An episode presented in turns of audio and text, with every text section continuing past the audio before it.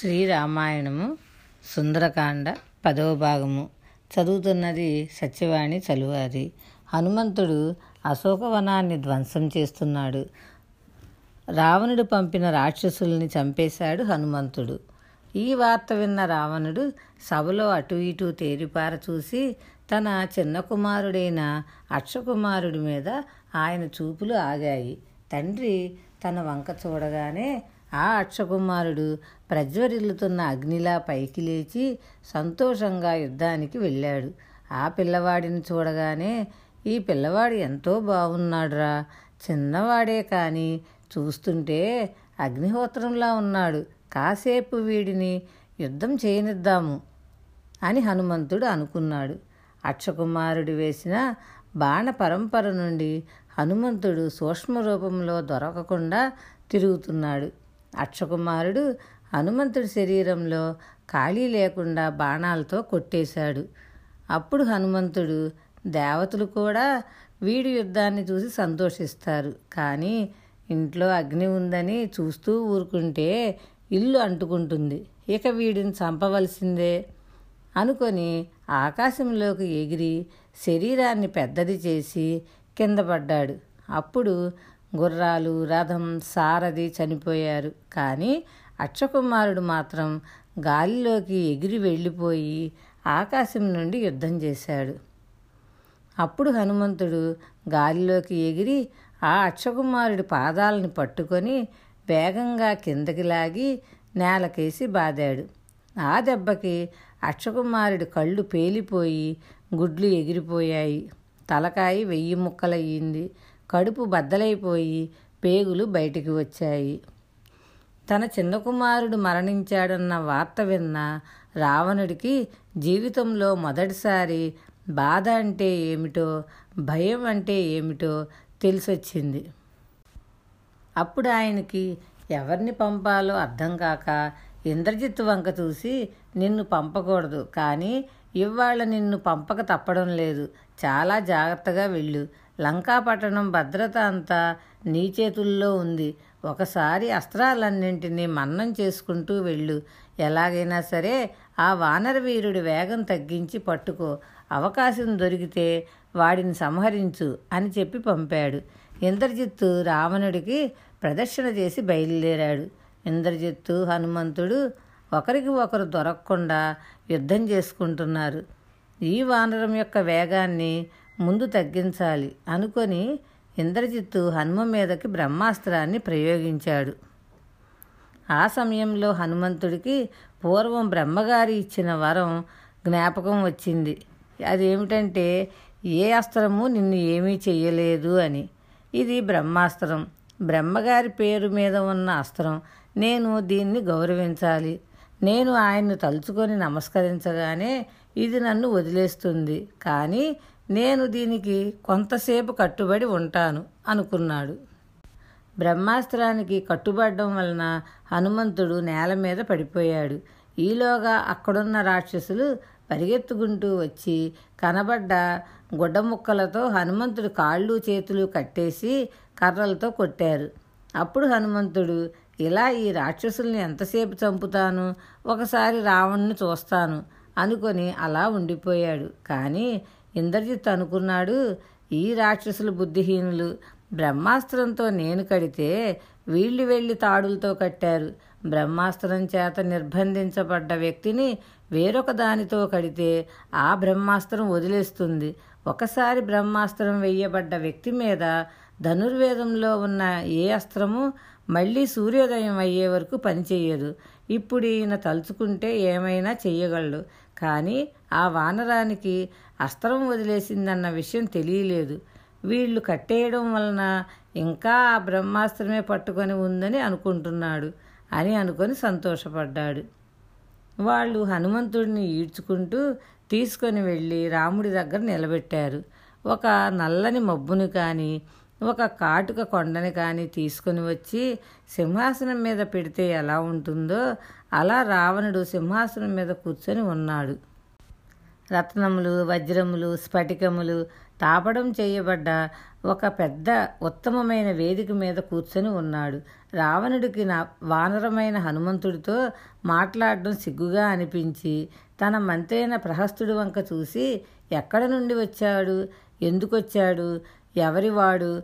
నాకు ఇష్టమైన అశోకవనాన్ని ఎందుకు నాశనం చేశాడు? సీతతో ఎందుకు మాట్లాడాడు? ఏమి మాట్లాడాడు?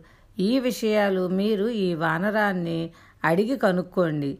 నిజం చెప్తే వాడి ప్రాణాలు ఉంటాయి. అబద్ధం చెబితే ప్రాణాలు పోతాయి అన్నాడు. అప్పుడు ప్రహస్తుడు లేచి నువ్వేమీ భయపడకు. మా ప్రభువు ధర్మాత్ముడు. నిజం చెప్పు.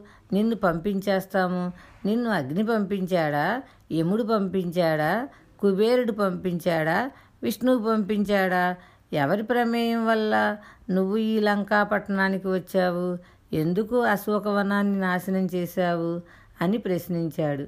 అప్పుడు హనుమ రావణుడి వంక చూసి ఏమి కాంతి ఏమి ద్యుతి ఏమి పరాక్రమము నిజంగా వీడి దగ్గరే కానీ మహాపతివ్రత అయిన స్త్రీని అపహరించి తెచ్చిన పాతకం లేకపోతే వీడు మూడు లోకములను శాసించగలిగిన వాడు కదా అని అనుకున్నాడు. హనుమని చూసిన రావణుడు భయపడి ఇది ఒక వానరుడికి ఉండవలసిన తేజస్సు కాదు. ఇంతకుముందు నేను జాంబవంతుడిని వాలిని సుగ్రీవుడిని సుషేనుడిని నీలుడిని చూశాను. కానీ వాళ్ళెవ్వరికీ ఇంత పరాక్రమము సామర్థ్యము లేవు. బహుశా ఆనాడు నేను కైలాస పర్వతాలని కదిపేస్తున్నప్పుడు నందీశ్వరుడు నన్ను శపించాడు. వానరులు నా కొంప ముంచుతారని. బహుశా నందీశ్వరుడే వచ్చాడేమో అనుకున్నాడు. అప్పుడు హనుమంతుడు అన్నాడు నేను రామదూతగా ఇక్కడికి వచ్చాను. నా యథార్థ స్వరూపము వానర స్వరూపమే. నన్ను హనుమ అంటారు. సుగ్రీవుడి సచివుడిని. కిష్కిందా రాజ్యాన్ని పరిపాలించే వాలి నీకు తెలుసు కదా. ఆ వాలిని ఒక బాణంతో రాముడు చంపి సుగ్రీవుడికి పట్టాభిషేకం చేశాడు. నీకు వాలికి ఉన్న స్నేహబంధం వల్ల సుగ్రీవుడు నీకు సోదరుడి వరుస అవుతాడు. ఆ సుగ్రీవుడు నీ కుశలం అడిగానని చెప్పమన్నాడు. నేను రాక్షసుడిని కాదు రాముడిలా నరుడిని కాదు నేను తటస్థమైన వాడిని వానరుడిని. అందుకని నీ మంచి కోరి నాలుగు మంచి మాటలు చెబుతాను. విన్నావా? బాగుపడతావు. లేకపోతే నాశనమైపోతావు. నిన్ను చూడడానికి వేరొక ఉపాయం లేదు. అందుకని దండోపాయంతో అశోకవనాన్ని నాశనం చేశాను. అప్పుడు నీ వాళ్ళు నా మీదకి యుద్ధానికి వచ్చారు. దేహాన్ని రక్షించుకోవాలి కాబట్టి ఏదో నాలుగు గుద్దులు గుద్దాను. వాళ్ళు చనిపోయారు.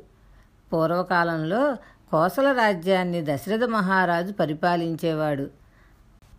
ఆయన నలుగురు కుమారుల్లో పెద్దవాడైన రాముడు తండ్రి మాట నిలబెట్టడం కోసమని పద్నాలుగు సంవత్సరాలు అరణ్యవాసం చేయడం కోసం లక్ష్మణుడు సీతమ్మతో కలిసి దండకారణ్యానికి వచ్చాడు. రాముడి భార్య అయిన సీతమ్మని నువ్వు అపహరించి తీసుకొచ్చి లంకలో పెట్టావు. సీతమ్మ ఎవరో నాకు తెలియదు నేను చూడలేదు అని అబద్ధాలు చెప్పమాకు. నేను సీతమ్మని అశోకవనంలో చూశాను. నువ్వే సీతమ్మని అపహరించి తెచ్చావు. సీతమ్మ ఐదు తల్ల పాము. నీ మృత్యువుని నువ్వు తెచ్చుకున్నావు. రాముడి తేజస్సు ముందు నువ్వు నిలబడలేవు. నిన్ను చంపడానికి రాముడి దాకా ఎందుకు? సుగ్రీవుడు నిన్ను చంపేస్తాడు. రాముడికి సుగ్రీవుడికి అగ్ని సాక్షిగా స్నేహం ఉంది. కనుక రాముడి శత్రువు సుగ్రీవుడికి శత్రువే. నువ్వు ఆనాడు నరవానరములతో తప్ప అని బ్రహ్మగారిని వరం అడిగావు కదా. సుగ్రీవుడు గంధర్వుడు కాదు కిన్నెరుడు కాదు యక్షుడు కాదు దేవత కాదు రాక్షసుడు కాదు. ఆయన కేవలం వానరుడు. మనం చేసిన పుణ్యపాపాలకు సంబంధించిన ఫలితాలని పరమాత్మ ఏకకాలంలో ఇస్తాడు. నువ్వు చేసిన పుణ్యాలకి కాంచన లంకని పొందావు.